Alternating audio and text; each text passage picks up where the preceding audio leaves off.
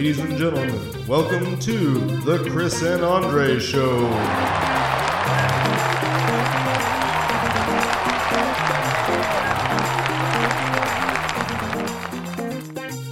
Hello, everybody, and welcome to episode 27 of the Chris and Andre Show. As always, I'm glad that you guys have joined us, and um, I'm Andre, I'm Chris. and this is episode 27. You're probably catching up. You're getting there. Uh, I mean, you listened to our goat episode, aka agenda plus ego equals entitlement, um, which I think was pretty good. Episode 24, the trailer for that dropped today. Uh, I'm gonna use industry lingo since All right. Uh, yeah, so you may have noticed that we started introducing trailers for our episodes. Um, these are designed to be bite sized uh, snippets from our conversations to entice you to want more. Just like, you know, a commercial or a trailer for a movie. All the morsels. All the morsels. It's been a it's been another crazy week, yeah. Uh, yeah, you know, they just keep getting crazier, it seems. Yeah, so uh, there's a couple things that we're probably going to talk about. One, Cooking.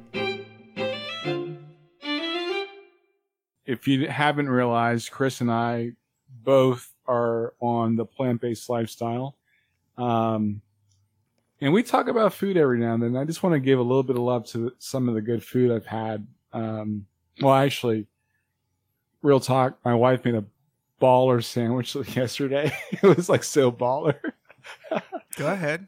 It's all right. and it was it was literally like lettuce, tomato, and cheese and a panini, but it was so good. so, that is super. It's lame for me to say that, but it was really, really super fantastic. So Yeah. I On was the other it. side of that, um, I guess it was l- two weeks ago, maybe, or last week. Um, Christy really wanted uh, like mashed potato mac and cheese bowls with like you know chicken Oh, nuggets sounds and corn good. and all Yeah, that yeah. stuff. Yeah. And so I was in charge of making the mashed potatoes. And prior to me becoming a vegan, mashed potatoes were absolutely something that I prided myself on. Like I had this really great mashed potato recipe. I've struggled to replicate it thus far because it relied pretty heavily on sour cream and cream cheese. And the cream cheese part I've been able to find a good replacement for. It's the the sour cream. I have yet to really find a store-bought sour cream that I like. And so I don't know. Every time, there it is. See, I was waiting for it. hey, Tetchy. so I, all right, real life things happen. My wife just came home and she wanted to say what's up, and Rightfully so. and uh, He's a yeah. handsome man. For those of you that, that- don't have the pleasure of seeing him through the video screen. whatever. Next, Next. We're we're talking about Oh. potatoes. Bye. Bye, I love you. um, so yeah, so I was in charge of the mashed potatoes, and I blew it big time. Um, so it, it's it's a rather complicated story, but I'll try to dumb it down and just or simplify it as much as I can. I had gotten really into smoked paprika as a seasoning for pretty much everything. Like if I was cooking, because uh, it's that nice little smoky flavor, especially when you're cooking stuff that doesn't have meat in it, because meat kind of naturally develops that smoky flavor when you cook it. It's a nice little alternative. Well, Isn't that called uh, amame or some crap like that? umami, yeah, Umami. that that that flavor, yeah. Yeah, yeah, yeah. like that's Okay. kind of like an earthiness and a and a char. Yeah, yeah. So I had run out of the the regular plain smoked paprika that I had, and so naturally I went on Amazon uh, because I don't go to grocery stores if I don't have to, And I was just looking to see like, well, what kind of cool smoked paprika can I find on here? Also because I'd been having a hard time finding it at like my Harris Teeter and whatnot. And Right. I found this one that was bourbon smoked paprika. And so they take Sounds it and it's like bourbon barrels and all this stuff. And I'm like, well, I like bourbon and I like smoked paprika. So this sounds like the best of both things. But you know, like too much of a good thing Is too much. yeah, and that's basically what this was. It was like the smallest quarter teaspoon could literally destroy an entire batch of mashed potatoes because it just and I don't know why because I'd made the Was, mistake was before. it overpowering? Yeah, Or it just and it just has this like because it what it really does is it, it it tastes a lot like bacon, like Right. like, but not in the natural bacon way. It tastes a lot like artificial bacon, if that makes sense. Yeah, it does. You know, Yeah, like yeah. like faking bacon, not even faking bacon, but just like fake like pretend bait like bacon bits almost. you taste like the extra flavors they put into it to give you that. Yeah, that all of the all of the different stuff that they mixed together in order to make that, and it and it, you know it was nothing against that. It just wasn't. It, I realized over time that that was just not for our flavor palette, and so I ended up chucking that and got some, when I went to Sprouts the other day, I got some regular uh, smoked paprika and some plain paprika. So my potato salad will be delicious. Yeah, like I've been, um, you know, I, I, I don't know. Like I find myself not wanting even meat substitutes now anymore. I went to, and you're gonna have to correct me, the Burger Spot in Cary, uh, Burger spot. Burger Fi off of Pie House. Oh right? no no no! Burger twenty one. Burger 21. Yep. So I went there. No disrespect to Burger 21. Fries were dope. Everything was good, except for the fact that my patty on my Beyond Burger was kind of dry. So I, I get the, the impulse to cook it like beef. It's not beef, yo. like you're messing with me. I, you know, I just want to have a burger and I like veggie burgers, but I also like the you know beyond I, I love impossible burgers that, that's my go-to Yep.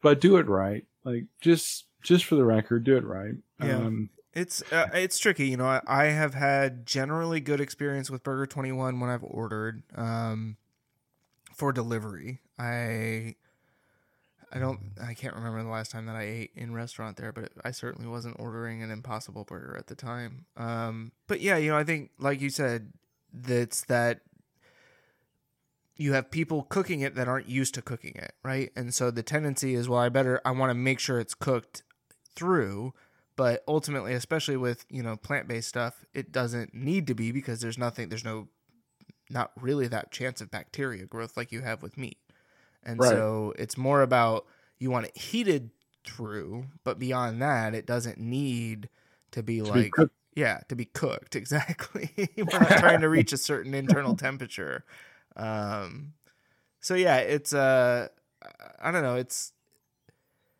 it's been interesting the more experience I have kind of eating out and we had been in a in a rut I think of cooking for a while there. And I think you and I talked about this a few episodes back where you just kind of like you get especially with the quarantine and everything it's like you just get tired of cooking. You know, it's like it's so you've been home all day and it's like the last thing I want to do is stand in front of the uh, kitchen in front of the oven for an hour or an hour and a half trying to make something. Or even better like making the decision of what it is that i'm going to cook and seeing do i even have the things to make this? Um but so we had gotten re- really bad about ordering out and using postmates and doordash and you know services like that for delivery when because you're balling out bro yeah, I know. It's, it's no more like putting myself in the poorhouse, uh, bro. Uh, and so realizing that, um, me and Christy were kind of sitting there. And I shouldn't even say that. I had the the idea two days ago. She apparently had it weeks ago, but brought it to life uh, yesterday to create a menu board for our kitchen. And so what it essentially has is little um, clothespins marked Monday through Sunday. And Right. she has one for lunch and one for dinner. And then she has little cards with different meals that we can cook. And so basically on Sunday we sit there and pick out okay this is what we'll do for lunch. This is what we'll do for dinner. And then we put together our grocery list based on that so that we make sure we have all the things that we're going to need to cook those things and the nice thing I mean I'll be honest this is day 2 of this we had Monday and uh, today and so far the nice thing is you don't think about what it is that you're going to eat you've already done that part you know it's like Right. it's similar to when I when I used to work in an office, I would always pick out my clothes the night before I went to bed. Were you four? Were you four years old? no, but in the morning, it just it was one less thing I had to think about uncaffeinated. That's fair. That's you know, fair. like I I could wake up, I could take a shower, my clothes were already there, so boom, put them on, go downstairs, get my coffee. Like it just That's- it I found that I was better, much better at making those decisions when I'm getting ready to go to bed than I was after waking up. And so Garanimals. I'm sorry. yeah, I mean you're not wrong. I mean, for- I mean, like jeans and a t-shirt. Like I have. Well, yeah, more- but uh, you know, like I Garanimals. I don't know. There was something when I worked in an office, I I definitely felt I mean, and especially once I became a man, well, it was a it was a combination of things because it was when I was managing people and then we had a certain group that came in at one point and generally looked at everybody as like, why aren't you wearing dress pants and a button up shirt? You know, I mean, I, I wore Malcolm X shirts and well, uh, I know, and Marcus Garvey shirts. Uh, I mean, and I used to wear like funny shirts or just like t-shirts and shorts and stuff like that. And I would still wear shorts because I think it's absolutely ridiculous to not be able to wear shorts in the summer in North Carolina. I'm sorry. WPS. WPS. yeah. Okay. I mean, uh, I, yeah. Okay. Do you You're watch that adult. show, by the way? No, I need to watch that show. Okay. I need to watch that show. Um, Yeah, Go ahead. I, I'm gonna I'm gonna get off your clothes your your clothing habits. I and I I I get it. I um, you know, like we're trying to um revitalize like how we cook, and you're right. You know, I want potato salad, and I have to get vegan mayonnaise, and I eat a lot of vegan cheese. Vegan cheese is kind of not like traditional cheese in price.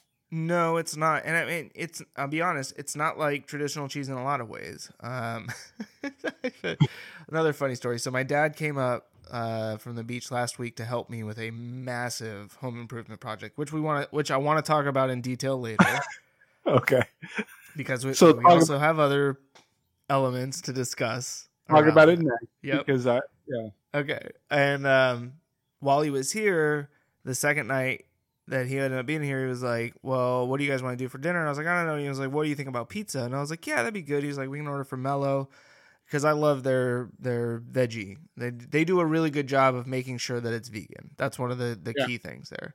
So normally, and this is becoming pretty much a hard fast rule in the house. I'm no lo- longer allowed to order things because I inevitably do one of two things. I mess up the re- the regular order in some way, shape, or form, or if we're ordering from somewhere new, I pick the worst possible things on the menu to order, and then get them and don't want them or don't like them. And then uh, Christy, whatever Christy has, I'm always like, "Oh, that looks really good," and she's like, "Yeah, it is." And I would have told, I told you that this is what you should have got. so in general, I just try to leave it to her. So, anyways, I was trying to like just you know, I'm gonna do the thing and I'm gonna order the pizza and everything, and I was having trouble with the app for Mellow Mushroom because I was doing it for pickup because I don't trust them for delivery. If you send the freaking Postmates or DoorDash person over there to get the pizza, good luck. because I have waited two hours for them to deliver pizza from there before. I mean, not happily, but I'm just saying, like, it took them two hours for them to deliver my freaking pizza from there. So, anyways, long story short, kept having issues. With, well, not really. This story's taking forever, but uh, I kept having issues trying to edit the things. Like I would forget to remove something that I needed to remove because Chrissy doesn't like black olives and I don't like mushrooms, and so I kept having to delete the pizza. And so finally, I get the, everything right, and I look at it. I'm like, all right, that looks good. And I put the order in, and I go to pick it up, and I didn't even look at it when I was at the store because why would you? And then I come home, and we open it up, and Christy's like, "There's no cheese," and I'm like, "I know, I know for a fact." That I put vegan cheese on there. I'm gonna pull up the order right now because I am so sure, 100%. Nope no vegan cheese. I took the, off the, the minute the minute you can actually like tell yourself that you've actually done something, yeah, you know you didn't. you didn't do it. like if you have to convince yourself you did a thing, you didn't do the thing. So fortunately, I had some Daiya shredded mozzarella, and so I sprinkled some of that on and threw it back in the oven, and it melted okay. I mean, it certainly wasn't mellow style. Um, the other thing was when I was at Sprouts getting my paprika. Uh, I found I always go through their frozen section because they always have some interesting veggie stuff. Chloe brands, which I think is currently in the process of rebranding as Chlo-Chlo, which I'm not as big a fan of, but they have cauliflower crust pizzas, frozen ones. That sounds super dope. Yeah. So the pizzas are pretty good. They do they have their own cheese that they'll do. I did was not a fan of their pepperoni. I did not think it was very good. Like it just had kind of a funky taste. What they also have is just the the pizza crusts that are frozen that you can get by themselves, which I was good. super excited about because I love making pizzas at home with like roasted Right. veggies and stuff. But crust is one of the things that I'm always like, I'll get the pre-made dough from Publix sometimes or whatever, but it never works out the way that I want it to. I tried making dough at home once, that didn't work out the way I wanted. So I'll tell you this: like I have a, a set of two thousand dollar pans and pots, and um, I can do my own dough. It's freaking amazing. Good Love for it. you. Yeah. The, how much do the pots and pans cost? Two thousand dollars. Yeah. So they, they better do that job right. You know. Um, How do Anyway. your pots and pans make dough? That's what I don't understand, though. so I have a uh, a skillet where it's a it's probably like a ten inch pizza. Okay. Oh, so you you do the pizza in the skillet, is what you're saying? That's Yeah. so. But where do you get the dough? Where? Where? You buy any dough from any grocer. Okay, so you, so you're getting the the pre-made dough, and then you're throwing it in your skillet and kind of you know scooching it out to the sides, putting your sauce and your cheese and everything, and then Right. you go. Okay, is it a cast iron skillet? No, Okay, it's stainless steel. interesting. and like we will never get rid of these pots and pans because they're like freaking I mean, 2K. understandably so. so i'm like super invested Around the house. All right tell me about your pops hey Um, first, of all- first of all like shout out to bob my dude you're my guy now so Yeah. i love you man Yeah, you guys Anyway. haven't had the pleasure yet, but you will soon um, of hearing our first guest interview. Um, we had guests previously because I know that I think Christian stopped by on one episode, and obviously Yeah. my daughter has interrupted numerous times. Um, and now we and just now my, I was gonna Yeah. say we had Tetchy, um, and so last not last week, two weeks ago, three weeks ago, some amount of time previously, um, when I was down at the beach for the Fourth of July week, my dad joined us, uh, Bob Smith, uh, joined us on the podcast to just kind of share some of his opinions on things that we talk about because he had given us some feedback on uh, you know some of our episodes, and he's been a big fan and a big supporter of ours from the get go, and so uh, felt like a good person to have on as our first official interviewer. Not to mention the fact that Bob comes from a different generation than both of us and has seen some stuff that neither of us went through, and um, you know it's always interesting to learn somebody else's perspective, and so. Uh, anyways, you'll have the pleasure of enjoying that episode and with the interview tomorrow. Um, but yeah, so I have been living in the same house for 17 years as of this coming August next month. Um, and ever since the day that I moved, thank you. Ever since the day that I moved into this house, my dad has had one project in mind.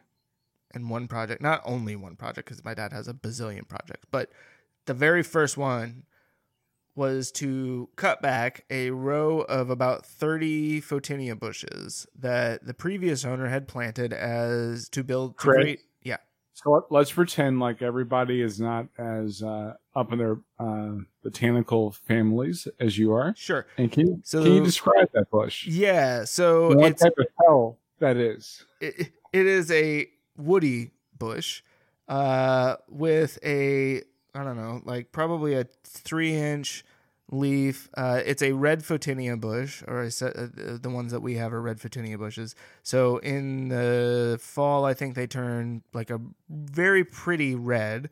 Uh, otherwise they're green during the spring and the summer.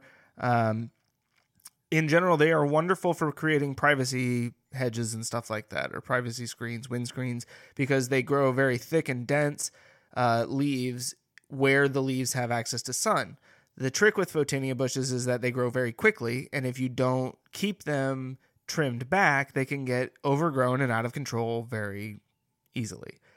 Uh, Like in about uh, I don't know six months time. Um, yeah, or yeah, I mean a couple of years, right? Like if you don't, if you spent, if you skipped one year, you'd seven- probably be okay, right? or seventeen years. Right, 17 years is a little long to wait to trim back the photinia bushes. And so finally we decided that it had been long enough. Um I mean it's it I know the problems that it has created for me already. First of all, it's no longer a privacy bush because the bottom of these trees are now bare because it's just just the stalks because no light gets down there because the top of these trees are 35 feet tall. Uh, that's right, 35 foot tall photinia bushes. Uh, they grew would grow over so far that they would like. I mean, it's a probably a 12 foot span on the that side of the driveway to the house, and they would grow over far enough to touch the house. And so I would routinely go back and trim those off to try and keep some level of. But it, bugs, spiders, everything just loved that whole side of the yard. Literally, like sunlight could not see that side of the yard at any point during the day.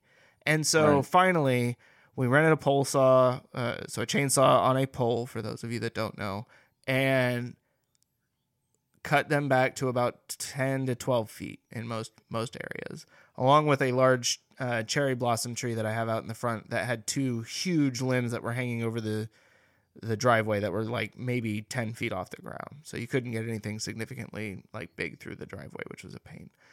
Um, it completely changed the structure of the house like the whole way that everything looks from the front you know like you can actually see the house now like i said sun is getting in on the side that has never had sun on it not in the 17 years that i lived here my neighbor came out at one point and was like, You really did a number on these. And I was like, Yeah, well, I had to do at some point. And he was like, I just hope they survive. And I was like, Oh, yeah, whatever. Um, so I say this to get to a point that I was supposed to record a podcast episode with Andre last week. Um, last uh, a week ago today was my birthday, my 36th birthday. And so I had plans and so we pushed back the episode we were supposed to do it Wednesday. Well, Wednesday my dad came up. I thought we were going to do a little bit of yard work and then kind of call it quits. We ended up doing way more than I thought. Um, and we're still knee deep in it when we were Andre and I were supposed to start recording. And so I texted Andre and said, "Hey, let's push it to tomorrow." And he was like, "Yeah, no problem." So then the next day comes and I forget that we didn't record on Tuesday or Wednesday because I didn't update my calendar, which I should have. It's really my calendar's fault if we want to blame anybody here. No, it's, But- your, it's still your fault. But okay. But yeah, so 5:15 comes. I have no idea what time it is. I'm sitting out front just cracked open a Modelo with my dad and Andre calls and he's like, "Are you ready?" And I'm like, "Son of a bitch."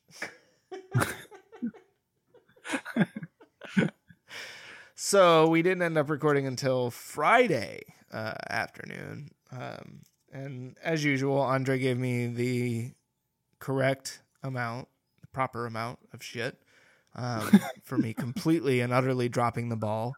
Uh, and then I loved, uh, like, at the end of our conversation, you know, he was saying something like, I love you, brother. I don't mean to give you too much shit. And I said, No, you're absolutely right to do it because, you know, I'm not editing episodes and we're not recording. And he goes, Motherfucker. Like, I wasn't even going to say anything, but god damn it, you're right. You aren't doing either of those things. So, like, for real, dude, get on your shit. I was like, Yeah, I should. So, um, but as I think we have talked about many times, life pops up. And this week has been uh, a bit of a struggle, just in in a lot of ways. I mean, I'll be honest, this was one of the most stressful weekends I've had in a long time. It's just because my kid was sick. Like, she's got something. They don't think it's COVID. They don't think it's strep. Um, the doctor thinks that this cough sounds like it's just like a croup-like virus, but um, it's like her cough won't go away, and I don't know. It just was super stressful all weekend, and then this week, things just continued to get away from me, and so it's you know I'm I'm not the most organized person. Um, that's why I tend to gravitate towards people like Andre. Uh, and my girlfriend Christy, because they are very well organized people that help me to kind of keep my life on track. Uh, or inspire me to get my shit together every so often, which I don't or, know. I mean, I, just, look, just look at you like you're like, yeah, you suck, dude. like right now, you suck. yeah, that's what I need. Every so often, I need somebody to look at me and just tell me that I suck. Like, if I don't have that, then I don't. I, that's that's my guardrail. Like, I'll let myself try, go off the go off the the cliff here. Yeah, try harder, right? But it's all it's all good. Like, um, you know, and again, we do this. We actually record our conversations not because we get paid to do so, but because we enjoy God, enjoy to nice. do it. Yeah. Um, Actually, I wonder. I mean, like, you know, it's funny. You sent me Andre and I send each other stuff all the time, uh, back and forth, and most of it is news. Uh, that's like, oh my god, can you believe this crazy shit that's going on? Or hey, I really want to talk about this on the next episode. Um, recently, I was flipping or scrolling through my Google News feed, and I see from Andre Powell, and it's the Ten Commandments of podcasting, and I was like, this son of a bitch, who does he think he is? Not really, but um. okay, so if we go there, it's about like like commandment number eight: be consistent. I didn't make it that far. no, but one of the first ones was uh, don't do it for the money.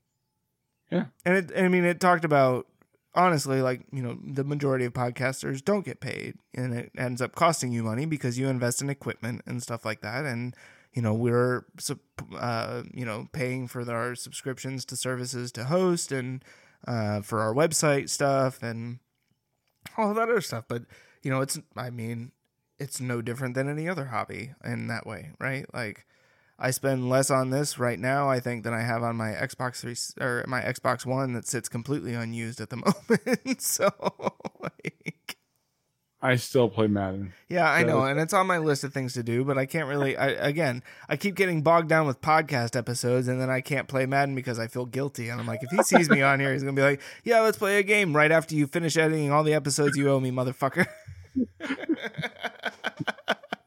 no, you'd still play me because you'd want to kick my ass. Just yeah, like yeah, like yeah, and you lost. Uh, no, but it's um we really try to just have fun doing doing what we do. Um, it's time for politics. So I like speaking of that, I actually sent Chris a uh, a link to the revolt. Uh, I, I guess panel yeah. that happened in September of 2019. Um, like one of my sons sent me a link to this and I, it was a clip and I was like, yo, that's dope. Example being Killer Mike. Um, I don't agree with everything Killer Mike says, but I rock with him. Like I agree on certain policies, right? And, um, I watched the whole thing. So like I, I was laying in bed on, I guess it had to be Sunday and my wife is showing me a clip from this like uh like revolt panel. It was like five minutes long, and and the the person it was like T.I. versus Candace Owens or Candace Owen, and I was like, yeah, I don't rock with her like that. But then I felt a little bit guilty. I'm like, yeah, what what is her stance on blah? And I came to a few re- realizations. Black people are not a monolith. Like th- that was number one. And um, we are seeing a lot of the same things. It's just how we get to the end goal.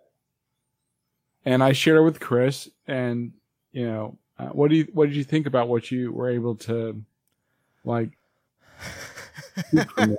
I literally. All right, so Andre and I chatted uh, right around three. I think from like three three thirty ish, and he was like, "I really want to talk about this," and I was like, "All right, I got an hour and a half." He's like, "All right, it's an hour and eighteen minutes." I was like, "Cool."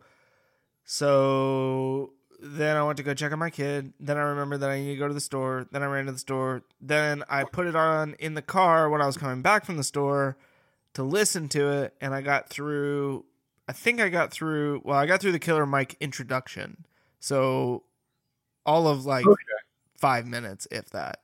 Um, Okay. But I mean, I heard, I heard what Candace Owens had to say at the beginning, and I heard what Killer Mike had to say at the beginning to kind of sum up their points around what was the biggest issue facing Black Americans in this upcoming election. Um, I thought, not having heard anything else that she had to say, I thought at first Candace Owens sounded like a crazy nutbag. Or I shouldn't even say crazy nutbag. That's not fair. She sounded like like uh A kid, right? well, like a '70s era McCarthyism person, like Really? this this anti-socialism, and not because I am a socialist, but just this weird like I I don't know. I thought I thought her focus on we've heard the term socialism thrown around a lot and and that sort of thing, but then I thought she kind of closed on some really good points. That's fair. vis-a-vis like cuz if I'm not mistaken, she talked about basically like black people not relying on or was it Killer Mike that was talking about rely, not relying on the people that hate us to support us. I, I'm I was- sorry, I'm mix, mixing it up because I watched it for like 10 seconds and then I got home and I had to go deal with my kid being my kid and Okay, so I'll I'll give you this. So I I do think that the issue with uh, Candace Owens is that she's well she's 32, 33. who is she by the way? I know that name but Uh, she went to University of Connecticut, and she is Was she, she a- dropped out. WNBA No, she's just a cons- like somebody that the GOP said, "Oh, we got one." Oh, can- okay. Yep. Yep. Yep. Yep. Yep. Yep. That's Yeah, right. she's nobody like uh, of any accomplishments. Like, So there's no reason anybody should listen to her. and I'm I'm trying to frame that the right way, but it's like, yo, you just you kind of got like picked out of the out out of the squad, right? Um, I think what she says has some merit. She she made a lot of points where there's merit to it, and she's 31 ish, give or take. She's kind of smart, but she sipped the Kool Aid of like the GOP. There was no, and now I remember what it was that she said at the end of her thing was it was talking about she was tired of the Democratic Party trumping bringing up the same issues every 4 years for election time and then not actually doing anything about it and using it just as a way to get the minority vote and the black vote. And I thought that there is a whole lot of truth to that element of it, but yeah, like the I don't know. She's she's awful cozy with the Trump party. Yeah, and if, if. I'm being honest, if I'm being honest, like super honest, like I'll go from one extreme to the other, right? Killer Mike and Candace Owens. Yeah. And for me, it's like, I don't really care about your politics. I, and, and I've said that time and time again. Let's just focus on the policy. And I, for me, it's like, yo, shorty, you you totally went on. You sip the Kool Aid. You grab the glass. You put some ice cubes in that joint, and they got you. Do I disagree with what she's saying? Not most of it, like eighty percent of it. I'm good. I, I mean, what I always wonder with that is, it's like, how much does she actually agree with what she's saying? She's again, she's 31, no kids. But but I um, think- but I think No, but hear me out. yeah. hear me Sorry, out. go ahead. She's 31, no kids, and she sees it from the point of her, she's a first generation immigrant. I think her uh, grandfather is from uh, the islands. Um, so her perspective is what she's seen. You know, my grandparents were able to like send me to send me to college in like Connecticut, and I, you know, blah blah blah. Her her journey as a black person is super different from my journey as a black person. And I have to respect that. It's like, yo, I can I can see if I'm first generation immigrant and my my grandparents are like from, you know, from the islands, that means they're probably legit from Africa to this spot to the states. That's that's a pretty good perspective. But didn't she also talk a bunch of shit about immigrants in that opening statement? because- Her her opening statement is the us versus them statement. Well, right. It was that basically by allowing immigrants to come in from South America and Central America, it was diminishing the power of black vote. Yo, I don't give it like you know, I, I don't care about us versus them. I know. Right. I just, but that's a, that's a, that's what I'm saying. Like as an immigrant, She sipped the Kool-Aid, bro. right? That, that's my point. It's Yeah. like, Okay. yeah, you're you're you're gonna go down that that lonely road where it's like you're gonna be us versus them, and it's like them figure out a way to like do better. But I still just I don't understand how you logic that out.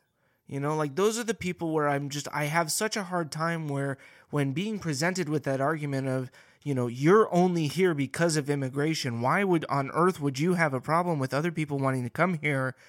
And then they you know, it's like, well, because it's different. You know, like I'm different. I mean, my family's different. We're doing blah blah blah blah blah. Or we did X and Y Z, and it's like, but you don't know that you're different. Like you have no proof that your your success story, if you want to call it that, is any different than what somebody else's could be that comes from another country. Like You're not wrong. I know. I'm not I'm not arguing to you. I'm already on my second beer, so I start getting a little impassioned. my my point is the us versus them argument. Somebody always loses, right? You can't you can't carry that across the finish line. Yeah. And she sipped the Kool Aid on that shit, and it's like, yo, I hear you, but I don't hear you. Like, if you bought that, you bought the fact that, oh, we have to circle up and get our wagons together against this group of people. We don't win, right? Because now we're, we're now we're infighting we're infighting against a, a group of people that already have the cards on the table. We're just getting the hand dealt to us. And that's where it's like, yo, I hear but she's 31. Like, I, I'm willing to bet money. Like, I'll put a quarter on it. Her perspective changes when she has kids. Like, and most people, because I was a super idealistic person when I was younger, when I had kids, my my ideology changed. I was like, yeah, I don't believe that anymore Huh. because now I'm responsible for somebody. So I I, I don't want to crap on her, but I'll just tell you, like, you know, okay, unfiltered. I am who I am. I'm gonna put some pepper on my food. This don't know what she's talking about. like, it's like, so I'm gonna. I'm gonna I'm gonna go in and just say like, yo, she doesn't know what she's talking about. It's like, yo, ma, I hear you, but you're seeing it through a lens that's like super narrowly focused on things that are not important. I'm not gonna beef with like Hispanics. I'm not gonna I'm I'm never gonna beef with it like a like my my people from like different countries, most of them from South America, about you know racial injustice. That's stupid. It's just like, yo, at the end of, cause I know Dominicans. I, I know Dominicans. I've seen Dominicans that are darker than I am. And if, the cops rolled up, Right. Well, they don't give a fuck where you're from. Yeah, it's just like- it's like, oh, hey, Poppy. no, there's none of that. It's like, yeah, I got like six black guys, and that's a conversation. Yeah. So for me, I'm gonna put some pepper in my food. We're all just a bunch of to them. They don't give a shit. So I, I thought that you know, like you know, shout out to my sons, my two youngest sons that were like, you got to watch this. I'm like, okay. They sent me clips. I never like dug into you know below that layer. But just this week, I'm like, let me watch this whole thing. Let me see what's what's actually happening. And I do believe Democrats and Republicans they play on our inability to like figure out what we're all saying. We're all probably we actually, and I I do believe we're all saying the same thing. We just lose our message in between the lines. So imagine a big picture, right? It's black and white. You have to color and make it all look a certain way. We lose our message when we start to look at just the lines of the canvas.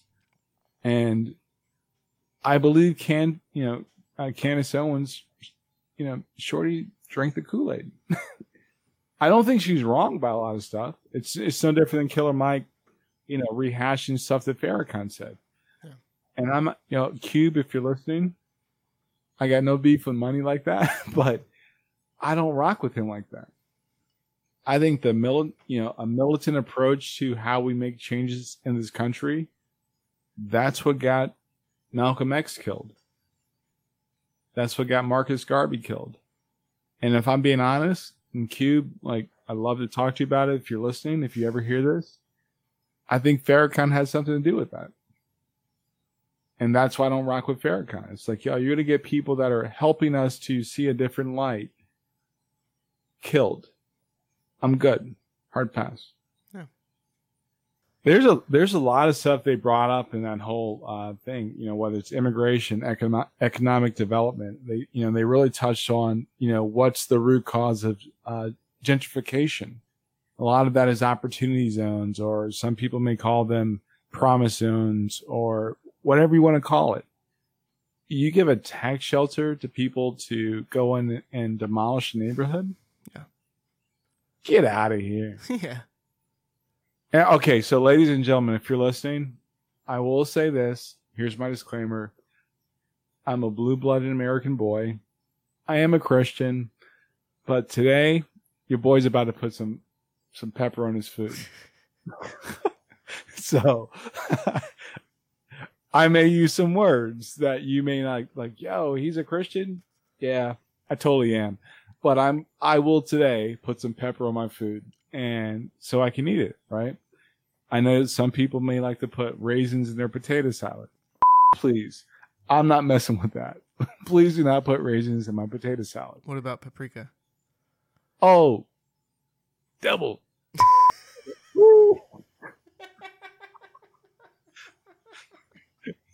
You know, you know that's not what's up, right? So this is one of those things where it's like I'm gonna peel it back a little bit, and you know, Chris and I have talked before. You know, we'll talk when we used to work together. My the words I used to describe how I was feeling didn't sound like Andre inside the building. True. And I would have, I would have to tell him like, yeah, it's time for a little bit of seasoning on my words. So buckle up. That's all, that's all I can tell you. you know, we, we talk about white supremacy in this country and, and people are defending, uh, the president. And, and like I, I said before, I am totally not trying to, um, I don't want to, I don't want to give money too much credit, but he can suck a dick. Like Donald Trump can suck a dick. like I don't think up. that's giving him too much credit. I, I'm pretty sure he's capable of that feat. Yeah, I'm just saying. Like, so I'm, I'm going to pull back. I'm going to pull all the layers back, and we're just going to have a good old conversation. When we talk about white supremacy, and I've, you know, I, I don't hit it with kid gloves. I just think that, you know, watching the news, watching what's happening around us, at what point don't we say we have to decide between what's right and what's wrong? Yeah. And that's where I'm stuck on. It's like, hey, you can totally rock with Donald Trump all you want. I, I don't necessarily care, but is what he's do, is what he's doing or what he's saying is that right? Help me understand that. Yeah, and I think I mean you would hope that most people would have a good understanding of the difference between right and wrong, but I think that's something that we're kind of finding out more and more every day is that there's a lot of people in this country that don't understand the difference between what's what is objectionably right and what is objectionably wrong. It's not even objectionably. It's like there's a third of the country that's going to vote for like vote for the Republicans, right? And as I said before, my beef is with people that say they're quote unquote Christians. Okay. So what I really want to do, if, if it's me being honest, I care about, and I'm just wanting to, wanting to understand the third within that third, the two thirds. The third that's like saying, "Oh, I'm a Christian." Yeah, we can have this. I can meet you outside. We can talk about this all day. The other two thirds of that group, help me understand why that's why that's a thing. Yeah. And every every poll that comes out, and I've been tracking uh like a lot of the polls at 58, 37 Avenue, whatever, whatever the crap, whatever the crap that website is. I don't Five remember. uh, five thirty eight. 538. Yeah. it's like a block that sells crack. I don't know. But my point being, it's like every poll is like, your boy's down. Yeah. Your boy's down on things that he thinks he's strong on. Yeah, that he had been tracking very high on previous to that. You know, previous to the to really to the coronavirus. And I had an interesting conversation with my neighbor the other day um where he seemed to indicate that he felt very strongly that Trump, Donald Trump is essentially right that the coronavirus at this point is nothing more than a big hoax perpetrated by the Democrats to make everything seem worse so that they can keep everything locked down to hurt the economy so that it hampers his chances for reelection in November. And Please tell me, you, t- you please tell me you pressed him on that. I mean, I have to live next to the guy, and No, part no. of me is convinced that he's a serial killer. Okay. All right, yeah. So it's not really the guy that you kind of like. but think, I mean, I just kind of said, "Okay, cool, bye." but all right. On No, I mean, it- basis, what basis Sorry. is that an argument though? Well, so he said something about, you know, it's all this craziness going on, you know, with with this virus and everything, you know, and we all know that it's all going to go away as soon as November's over. You know that the mass How? marauders and everybody is are all going to go away the moment that November, you know, comes and goes because How? this is I yeah I don't know. I mean, there's there's people that believe that that believed early on that there was no coronavirus. You that- know I love you, brother, right? yeah, of course. Life. But that's why you're white. Because I would be like, my dude, Well, yeah. really, tell me wh- how that's a thing. I mean, if that's the definition of whiteness, then I'm about as white as they come because I mean, I am a. Oh, uh, is this going to ruffle your feathers? Allow me to contort myself into some other. no, I mean, like within reason. Like I, I don't know. I generally. I, I like I am a people pleaser. Like that is just the type of personality that I generally I like to make people happy. I like things are easier when people are happy and not always for me, but yeah, but you see my point, though, right? Yeah. Like, it, it doesn't make any sense. It's no, like, it doesn't. And I've learned that, you know, as as I've gotten older that that is not that's not a tactic that ultimately leads to meaningful relationships or positive outcomes because you I mean not even you, I couldn't be honest with people. People that I cared and that I loved very deeply because I was so worried what they were going to think or how they might react to the honest the honesty that I felt like I you know that I needed to share to the point where I would hide it. And it's a terrible way to live your life. Yeah, it's For it's anybody else out there that might be thinking about pursuing that line of living. I don't know why. And you know I love you, so I'm not saying this to be a jerk, but you know when I got let go from a quote unquote progressive, inclusive company, I told my neighbors, you know, because if I'm being honest, I was kind of pissed at white people. like, I'm like, yo, white people, uh, they really, they really don't care about your boy. I can work as hard, I can work harder, blah blah blah, whatever it may be, and but I, I live, I lived next to my, I live next to my neighbors, and it's like, yo, this is how I'm feeling, right?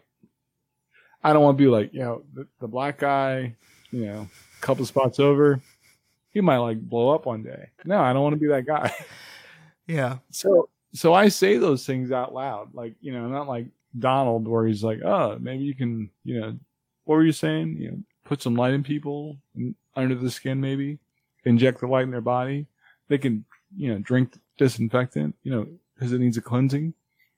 I'm not that guy, but I'm honest because like, you know, these are the people that I live next to. These are people I smoke a cigar with every now and then, or drink drink a glass of rum or whatever. Well, see, and that's And- another area where I think you and I differ because as much of a people pleaser and general social person that I am, I don't have really much of anything in common with any of my neighbors. Um, I mean, so to to provide a little bit of background, I moved into this house when I was 19 years old with four of my college buddies, and I live in the whitest white bread town of North Carolina and possibly the entire United States. um, and I live in a in an older neighborhood that was built in the 70s, and so all of my neighbors are older. They are all probably in their 80s. You know, my neighbor that I was just speaking to is probably more in his like early 60s, maybe late 50s, but they're all older folks. And so, I mean, from the moment that I moved in, they looked at us as like, Jesus, this is what we get to deal with for the next three years. And then when I didn't leave, are you You were kidding me? And then, like, I had a, I got married and I had a kid, and they were like, "Oh, he's settling down with a family." And so then they kind of started to, but it was already like the the the lines had already kind of been drawn. You know, like that, and that's fair, bro. But I, I'm not. I'm not saying like you don't. no, you I know. I'm just explaining my, you know. you don't have to justify that. It's just Yes, a I matter do. of like, You put me on the spot. my point being is like, yo, there's there are times where you have to speak up, you know, and you. Ch- the only the reason we are where we are is because people don't have those conversations. The reason we are where we are is because people feel uncomfortable. The reason we are where we are is because people, you know, the shortcut is to limit the conversations, keep everybody comfortable. But for shit's sake, like, you can't look at me as a black man and be like, yeah, I wonder if he can like hotwire my car. Well, the fact of the matter is, I can't. you know, like I've been many things in my life, but never a thief. you know, I can go grab the motherfucker that stole your shit and like we can handle that. but I'm not going to be like, yeah, let me hotwire that joint. Again, I'm just putting some pepper on my food, so I'm going to eat. And I, I just want, you know, it, it's it's a cowardice. Not saying you, like cowardice is is not confronting, not challenging, not standing up to the difference of right and wrong, and that's why we struggle right now. You know, um, you know, I had a conversation recently where the reality was my only conclusion, if you follow all the things that have happened since March or late February to their logical conclusion, why are we at, why are we where we are right now? It's because millions of people around the world literally watched two people die in front of their eyes multiple times. That's how I look at it. You know, it's like, you can tell me whatever you want to tell me, like what changed or what shifted your position about fill in the blank. I can probably boil that back down to the fact that you know you watched somebody die in front of your eyes. Whether it was Ahmaud Arbery or whether it was George Floyd. And because you have to actually see it and it's a reality now, you know, I was told many times in business, perception is 90, you know, 99% reality for most people. Well, shit, you can't deny that you just watched two people die. Whether you saw the full clip of, of Ahmaud Arbery, that's fine. A lot of people, a lot of people saw the full extent of George Floyd dying. So I think that we are where we are. We are dealing with the things we deal with because we continue to try to be comfortable. No, and I think you're absolutely right. You know, and I think it's what has allowed things like the Confederate flag to stick around for as long as it has for that level of of hate, you know, and and I don't I can't even put the word ignorance on it anymore because it's been you've had too much opportunity. It is stupidity. I'm sorry. Right. But I mean if you are if you are that stupid that you can't look at the world and make your own decisions outside of whatever you've been indoctrinated into as you grew up and make decisions for yourself, I'm sorry, but you you're not a contributing member of society. Not in any meaningful way. Not in any way that the rest of us need you to be. If we're being honest, you know? So if, if we can all concede that like 30 uh, or a third or 35% of the country is going to vote for something that most of us don't agree with, right? What does that say about this country? Do how do we strangle out that part of our exist- existence? Not that we physically do that, but how do we how do we address that fact? You know, how do we make those people in that same light that may feel uncomfortable about the changes that need to happen in this country?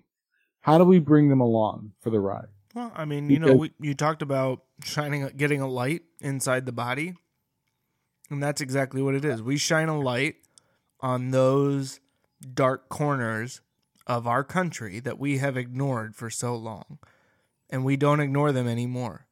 And we point the focus on them until change occurs. And I think that's what you're starting to see with places like Mississippi, you know, in places like Georgia where they're finally enacting or I, I don't I don't even know. I was listening to our the editing of our 24th episode and we talked about Georgia having on the books at least their first hate crime law. And I don't know whether or not it passed. I don't know if you saw it. It, But, it, it did pass. okay, yeah. good. I didn't know if Governor Kemp was going to do something stupid like veto that Man, in the midst of all of this, but these these motherfuckers are all about reelection. yeah. And and I know my wife's had a crush on the Cuomo's, but uh, Chris Cuomo makes a very good point. They don't act out of conscience; they act out of consequence. Yeah. You know, if I don't do X, I don't get reelected. I'm watching Mitch McConnell and uh, Lindsey Graham like dance that fine line of, you know, do I support this in public because of blah? Both of those motherfuckers need to go. I mean, No most doubt. of them. That there's not really a lot. There's or- no there's no redeeming quality for either one of them. but no, that's what it ultimately boils down to. Is it's like neither one of them has done anything respectable in their entire career in in politics. And I, I mean, prove me wrong. Maybe, I- maybe well- I missed something. You know, I but can't. Well, Tim Scott is the saving grace of Lindsey Graham. That's that's the that's the downside to that argument. Yeah. You know, and I I don't know if he's getting played as a pawn, but I will say this, man. Like you know, when I think back to, you know, just really kind of trying to absorb what was happening with the uh, with the revolt, like, uh, like event. Yo, you're not my enemy right? Uh, Killer Mike pretty much said it as as as such. He's like, "Yo, I I rock with uh, uh, Bernie Sanders. I love her, you know, I love Vermont syrup." I'm like, "Yo, B, like, you're taking that shit to the lowest like denominator right there, right? But the the real talk is like, look, we don't do this by ourselves. You know, we don't do this by excluding people from a solution. And the way I look at that is like, realistically, first of all, I'll, say this, and I, and I mean this from the bottom of my heart. I don't expect shit from white people. I don't want you to give me anything. But by everything holy, get out of my way. Like, let me, let me have the opportunity to either do well or fail by myself. And I mean that in two ways. One, I want to make sure that I have and keep and maintain relationships with, with, with my white brothers and sisters. But secondly, don't be throwing shit in my way just to see if I, you know, just to keep me from like getting to that next, you know, that, that next step. Don't play me like fucking Kanye, where you gas me up and then you let me go to my own devices and I'm a piece of shit. Because that's what homie's doing right now. It's like, yeah, you know, you played yourself, right? Because I have never rocked with you like that. But now you're just like looking silly. Um, Which I mean, ultimately was all those white people ever wanted. yeah. I mean, they wanted they wanted a black person to laugh at. Let's be honest, right? I mean, and they love this more than anything. Yeah, I'm not gonna front, man. Like Kanye, like if you ever hear this, yo, money, you played yourself, man. Like, real talk, you got a fine wife. Thumbs up to that. You started to like believe your own press, bro. Like motherfuckers calling you a genius. You wrote a couple good rhymes, but you're not like it's not like that, B.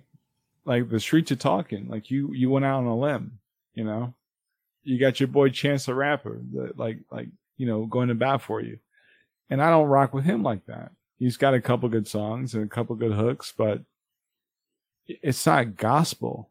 And I I think that entertainers and athletes, I think entertainers more so, yo, all that is passing. Like you can have a great summer banger for a little bit, doesn't mean people mess with you like that you know, athletes, you're good for like five to seven. When you're done playing, nobody hears your name. um, a funny thing about Kaepernick, now that I think about it, yo, the best thing he could have done was to get out of football. I think the the ultimate okey doke for him is if he gets signed to a team. Right, Because- because, then it takes away everything. It Yep. undoes all of the message.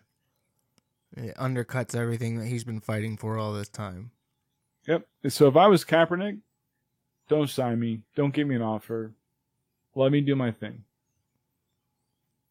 I mean, think about it. Like, uh, like, tell me one athlete that's had like, uh, in '68, they nixed the the two guys in the Olympics. Muhammad Ali, he got you know shuttered down for like 18, 24 months, whether that be prison or whether that he couldn't get a good fight. I mean, the best thing Kaepernick did was not get an offer. So thank you, NFL. It's true. You look at your man Bubba, like, and I've been following. uh, Yo, I'm gonna start watching NASCAR, like real talk, because I'm all about freaking Bubba Wallace now. But like, you got people trying to edge him off on the on the track. It's like, what what are we doing? Are you? Oh, I, you know, I'm just a dirty driver. No, there was something else behind that. You can tell me whatever you want to tell me. You're trying to nix the dude and nobody's talking about it. And I'm not a conspiracy guy, but I can tell you what I think. I think money was trying to nix him. I mean, but that's the whole thing. Is it's like it's not really that much of a conspiracy theory when it's the most logical thing. You know, I mean, it's not. It's not a far stretch Yeah.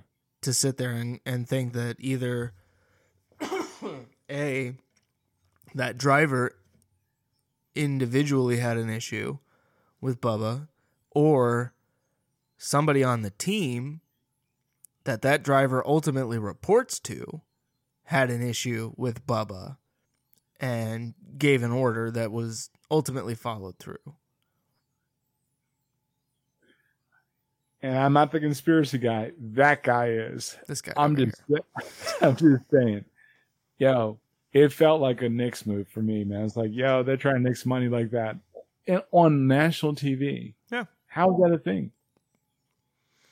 Yeah, it's um I don't know, you know, and I think it it it really like it underscores just like how important this moment is to not piss this away again. You know, I think like we talked about it a couple of weeks ago where it's like are things really that different now than they were 50 years ago? And in a lot of ways they're not, right? Like Right. and especially not for black people. And this is an opportunity for all of us that actually want to see this change come about to make sure that this isn't just a another you What? know like like a like a high water mark you know like fuck that no like fucking make this thing go all the way over let's do this. Whatever i mean like that's where i'm at at this point. I'm sitting here debating like do i need to drive to washington to go freaking march and protest? That's that's a good point. Like uh, they had his brother uh, Steve Parche on uh, the on the Revolt Summit, and here's here's one thing I will say, and you know, take it for what it's worth.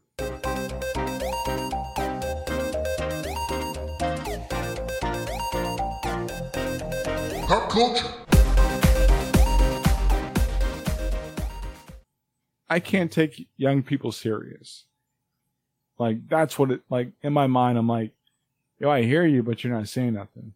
Like I'm trying to find your message, and I, I kind of get the the kumbaya like hippie vibe, but I don't buy it. And right too the- much of it is Yep. based on the image of it and not the actual substance Right.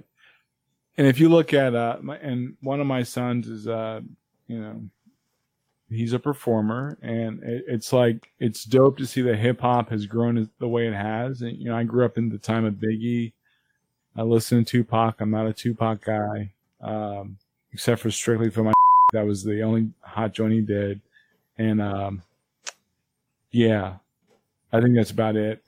Uh and the Brenda joint. But hip hop is dope. Hip hop has grown. Yes, that's a vehicle. But once you get out of the vehicle, where do you go? And I think that young people, they, they confuse the vehicle with what they're trying to accomplish. Um, you know, my daughter showed me some like TikTok joints with, uh, people like using hip hop to, you know, get some BS across and be, beyond the dancing. But I see this little kid uh, and I live the suburbs. I see a kid that his parents are living nice, doing some like some like voiceover to something Tatiana. I don't know what that joint's about. That's not my vibe. And I'm like, yo, Money's got like a, a plastic gun acting like he's like about to bang on somebody. Man, let me catch money outside somewhere, right? And it's like, no, I get that you think hip hop is cool. I respect that people they love the culture but the culture that you see on the commercial level, it is what it is. The reality on the streets, totally something different. Don't ever get it twisted, Yeah. right? Um, and for me, it just kind of blew my mind. I was like, yeah, that's what we're doing now. You got little, like, you got more suburban kids, like, acting like they're, you know, they're about to pop off on somebody. That's not a thing.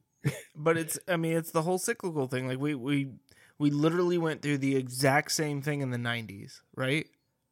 With the whole like the gangster rap like explosion in southern california and up in new york. And then it was you know it eventually made its way to the suburbs where kids started sagging their pants and wearing hats backwards and doing like doing everything that they could to imitate. And then i mean if we'd have had social media at that point you don't think that there would have been all these freaking white kids like popping up, you know, with videos of them with freaking Nerf guns and shit like that? Like, I mean, that's exactly where we'd be, you know? I mean, we let it slide with Vanilla Ice. We did, right? I mean, like we kind of made that mistake, and then and then we almost crucified Eminem just for being white.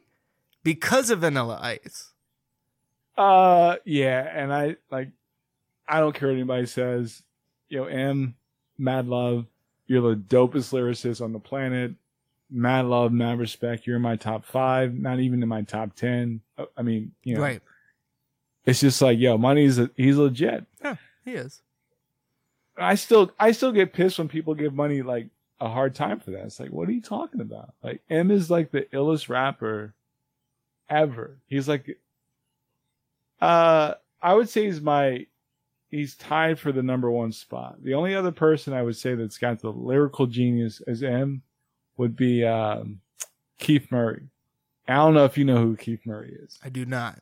Right. So I'm just gonna admit home- that right here, right now.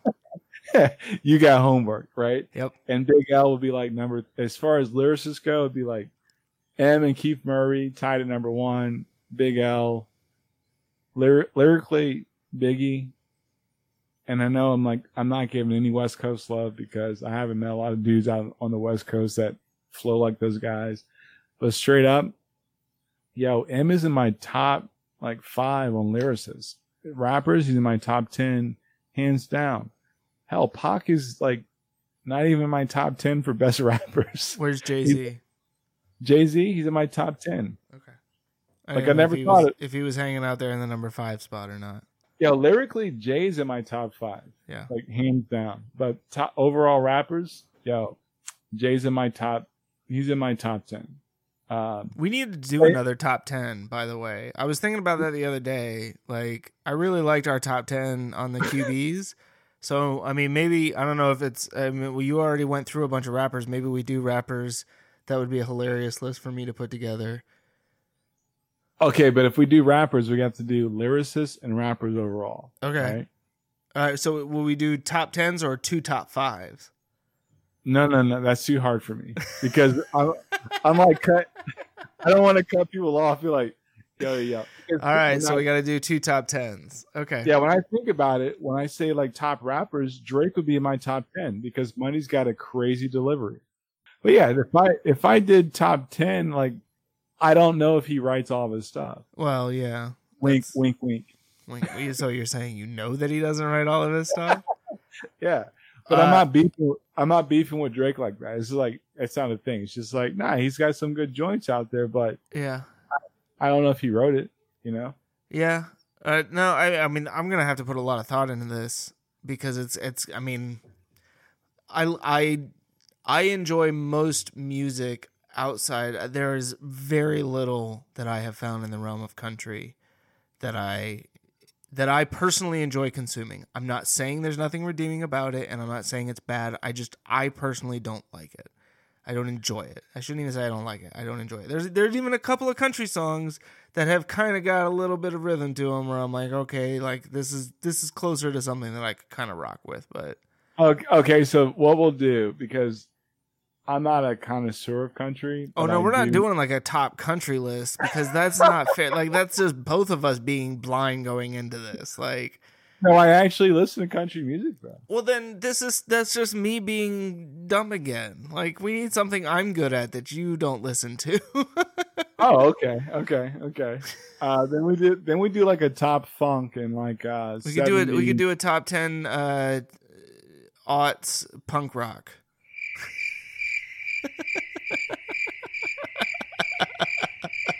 We, we got to get a tr- a crickets like thing because that's where like insert crickets here. Insert crickets here. I have that sound effect lined up. uh no, I mean like yeah, in the in the early 2000s I was super into punk rock. But yeah, we, we we don't have to get into that. That's fine. Yeah. Ooh, we could do like top 10 Yu-Gi-Oh cards. Insert crickets here.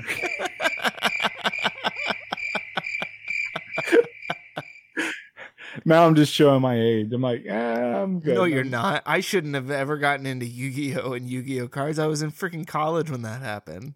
Oh, then that's sad. Yeah. It's like uh, insert teardrops here. Yeah. Insert sad violin music. Yeah. I'm Oh, still God. a semi-normal, somewhat functioning adult who only shows up five minutes late to his podcast recording. yeah. Uh, no judgment. Well, ladies and gentlemen, like we, you know, we we always talk about like things that I don't know. What do you, what would you call it? Uh, well, I usually don't call it things. I call it stuff. We talk about stuff that we find interesting, or the, stuff that we like. I mean, it's- it's not even stuff that we find interesting. It's stuff we want to talk about. That's what it really is. Like this is the podcast about stuff that we want to talk about, and Yeah. it's life at the end of the day. Like it's it's all about the things that you experience and that either you deal with, right? Like the obstacles and the issues or the things that you enjoy, you know, the food that you cook, the people that you spend time with, the the projects that you work on, the time that you and I get to spend together. Like Yeah, know, it's, right? it's all of that stuff, right? And I think in a lot of ways, you know, I, I've spent the majority of my life probably avoiding conversations like this with a lot of people that I care very deeply about. And I think mostly because I didn't feel like I could be honest with them or that they were ever really being all that honest with me. You know, like there was always this kind of apprehension, um, you know, or tension around that topic coming up. And whatever it was, whether politics, religion, you know, race. And so the fact that I find myself now at age 36, and for the last several years, honestly, since I met you, having a relationship with somebody that where I feel like I can I can just be totally honest. You know, like where I don't have to pretend to be somebody else or I don't I don't have to like you don't expect me to change who I am to make you happy, you know? Yeah, because I was called bullshit and stuff. Well, yeah, I know you do, and that's the other thing I love about you is that like you'll you'll catch me doing that. You'll be like, dude, fuck you. No, that's not. Come on, be honest with me. And and that's one of the things that I I have always respected about you, but it's also probably the thing that I cherish most about our friendship is just like you're that dude who will call bullshit on me, you know, like and I'm I'm probably not that dude that's always gonna call bullshit on you, but I've I think I've gotten more to that sta stage now in our you know four years of knowing each other than than I ever was previously with anybody else. Yeah, because I, I mean, because I, I start calling BS on myself. I'm like, yeah, I'm, I'm lying. I gotta say, like, well, but I'm that's lying. I mean that's the thing was where you and I had have had moments where you know you'll you'll you will feel a way and you'll ask me you know hey am I am I wrong right? Do am I am I crazy for feeling this way? And I if I legitimately think that you're maybe seeing things not the right way I don't hesitate to say that you know like Yeah, to say well I I I totally understand where you're coming from and why you see it that way but through this lens maybe this is and and I think again, right, like the fact that you were always open to that and, and it wasn't like, well, fuck you for not being on my side. It was always okay, I didn't see it that way. Maybe I don't agree with it, but I can understand that now like, you know, I mean it's just you, at the end of the day, you and I are two reasonable people, and that's I think that's part of what makes this whole thing work is that we don't get Right. offended by little things because at, at the end of the day, we know that you you and I both share so many core values together that. that That's that's what friendship and relationships and all of this stuff that we kind of go through daily life should be about. I mean, it's about finding those people that you connect with and that you can share these opportunities with, and and making the most of it. So Yeah, and, and I agree. I Like I, you know, I, I, I'm totally starting to believe two things more and more. Like over the last couple weeks. Number one, I don't care about politics. I want to agree on the policy. I want to make sure that we can agree on what we're trying to accomplish, and we can work out the the details later. And secondly, I'm really working on ideology is not a representation of the person. You know, I may fundamentally dis- disagree with most people's ideology because I just don't agree with it. But I can definitely not confuse that with, well, you know, Chris thinks that we should legalize marijuana. I still don't, you know, and I, I don't think anybody's ever going to change my mind about that because I just don't think it's a thing. Yeah. Um, I, I feel the people that are going to get impacted by that the most. But I understand why people may think that's a thing. I don't agree with like why it's a thought. like, and that's okay. And, but I don't lose sleep over those things. Yeah. And then let's say, for example, like that, let's say it does become a thing. Let's make sure we put things in place to not impact the people that I feel are going to get impacted by that the most. And let's, let's, let's be fair and at, at least acknowledge that maybe I'm fucking right. Um, and that's why Uh, I think I mean ultimately right like it's it's kind of it's it's interesting because I think in a lot of ways in business and even in government you know like decisions by committee you know it's a, it's a, it's a, uh what is it? It's um a horse by a camel is a horse by committee right? Right. because it's it's everybody getting their input. Well I want one hump I want two humps. I want to blah blah blah. And what you end up with is this weird looking thing that ultimately kind of accomplishes the goal but you could have done it a lot easier. Right. and it's in some ways it would it would almost seem like that's the case, right? Where it would be easier if everybody just felt the same way and we all kind of move forward together along the same lines. But I think in life, you get so much more benefit out of having those conversations of you know discussing what is the best path forward how can we get there and not and it may not ultimately be one side or the other it may be that there is that that compromise in the middle is ultimately what's best right that it's it's a little bit of both that helps everybody to move forward together and and that's where i feel like oh my god have we gotten off track you know like Well, there be- is no such clear- thing as compromise anymore yeah. To be, to be clear, I do not compromise. yeah Right. compromise is a bad word to me. Like you can't. win win win Yeah, it's got it's got to be a win-win. i, think win for having successfully negotiated mediated this negotiation Yeah, I think compromise. I, I don't think people should compromise. Right when we start to, as a society, when we start to shelve our values and the principles that we hold dear, we we uh, we degrade like what we're trying to accomplish. Right. So, for example, schools, education, when it becomes like charter versus non-charter, well, you can only have that conversation so far before you decide that, well, we shouldn't fund public schools. So who wins there? Right. As opposed to, yeah, let's make it easier for people to establish their own, you know, charter schools and to test that theory out. Maybe they prove it right. Maybe they prove it wrong. We don't know. But let's not hinder them from their, their experiment, right? An experiment's not a bad word. It's just a matter of we have the money. Let's, let's funnel some to see if this works because the benefit for all could be better education or whatever, you know, whatever you want to plug into that scenario. Yeah. And that's, and that's why I personally, I don't want to compromise. It's either all or nothing. Well, and maybe compromise is not the right word. It's not. Maybe it's it's that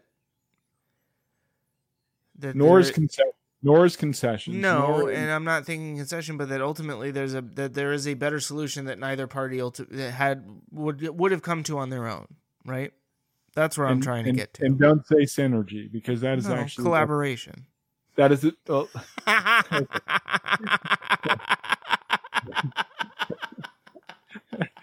oh God. gotcha. Yeah. Yeah. Although synergy is the definition of what you described. I, I you know this is one of those few times where I think uh, we're we're we're gonna kind of end this on a we're gonna have to agree to disagree because I Oh, think fair. there is value in compromise sometimes, not always, but I think that that there is sometimes value in that. But that's okay. Okay, so I'll leave you with this, and I'll leave the audience with this. It's not compromise. It's more of the. It's more. Do you understand what the other person's asking you? Do you understand what they're what they need? It, so is it compromise or clear understanding, or is it Sure. clarification? So I I would I would argue that compromise is still the wrong word. I would argue that concessions are is still the wrong tactic. I would say, do you really understand what the other person's asking you? Have you had that dialogue to get to the what do they really want? Well, do that's where want? I think you know, like my point about it's it's you know, that it's more about collaboration and that coming to a, a what is ultimately a mutually satisfactory outcome for both insert of insert eye roll here. Yeah, well, you, you did that. So So, again, ladies and gentlemen, thank you for hanging out with us. Uh, this is episode 27. seven. We don't have like a cool thing that we can really. Although 20, 26 and 25 didn't either. It was just 24 with the Kiefer Sutherland thing. Okay.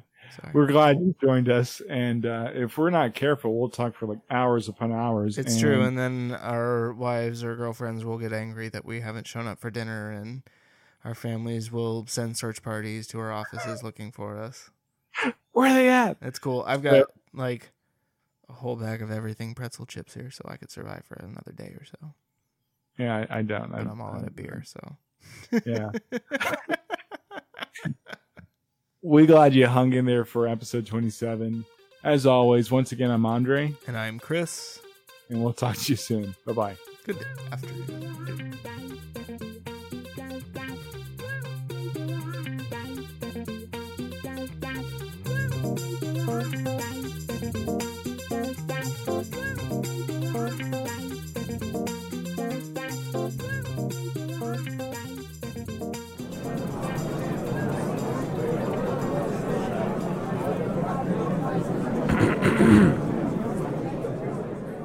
Did you hear about the army major who insisted his cat be allowed on tour with him in Afghanistan?